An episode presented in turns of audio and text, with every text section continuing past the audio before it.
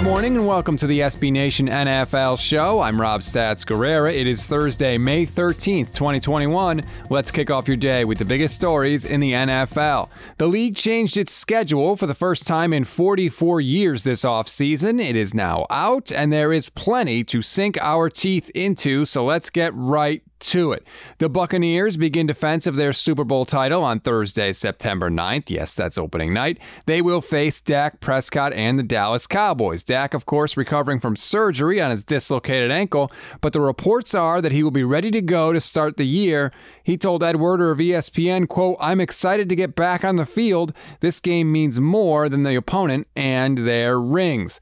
Tom Brady, for his part, had a message as well. He posted on his Instagram story, quote, 9-9 can't come soon enough. Excited to open against, quote, America's team. Little shade there from TB12. Since 2004, there have been 16 defending Super Bowl champions that have played in the NFL season opener.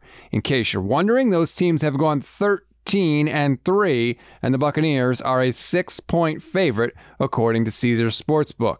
Also in week one, the Rams will host the Bears on Sunday Night Football, and the Ravens and the Raiders open the Monday Night Football slate, which closes out the first week of the season. All in all, there are 10 teams who got the maximum of five primetime games. The Bucs, not surprisingly, the Packers, which is surprising considering the Aaron Rodgers drama, the Saints, the Cowboys, the Seahawks, the Steelers, the Ravens, the Rams, the 49ers, and the Chiefs are the others.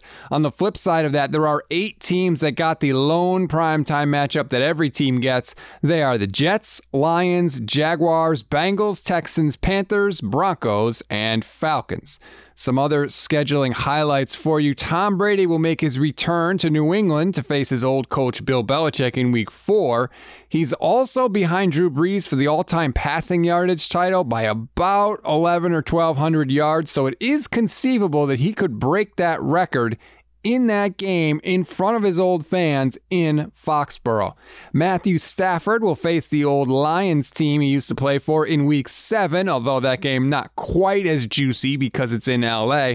And we could see Trey Lance face the quarterback the Niners passed on in the draft when San Francisco travels to Chicago to play Justin Fields and the Bears in week eight no doubt Fields will want to stick it to Kyle Shanahan and the Niners.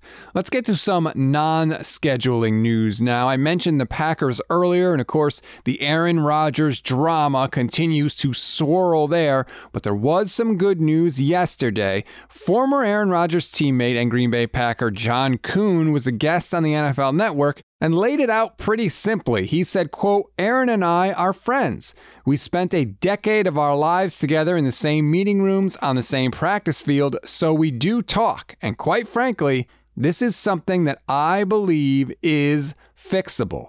That's good news, obviously, for Green Bay fans. Kuhn did mention that he thinks a contract tying Rodgers to the team for the next few years would help smooth things over.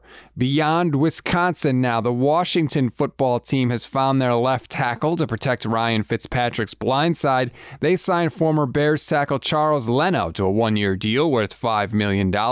And the Baltimore Ravens announced yesterday afternoon that first round pick Rashod Bateman has signed his rookie contract.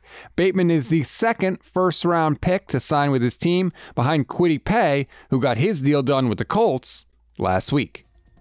That is the latest news in the world of the NFL on Thursday, May 13th, 2021. Please remember to subscribe to the SB Nation NFL show. Also, rate and review. Thank you very much. Check out the look ahead with myself and RJ Ochoa. We are going to be looking at the best games and weeks of the 2021 schedule.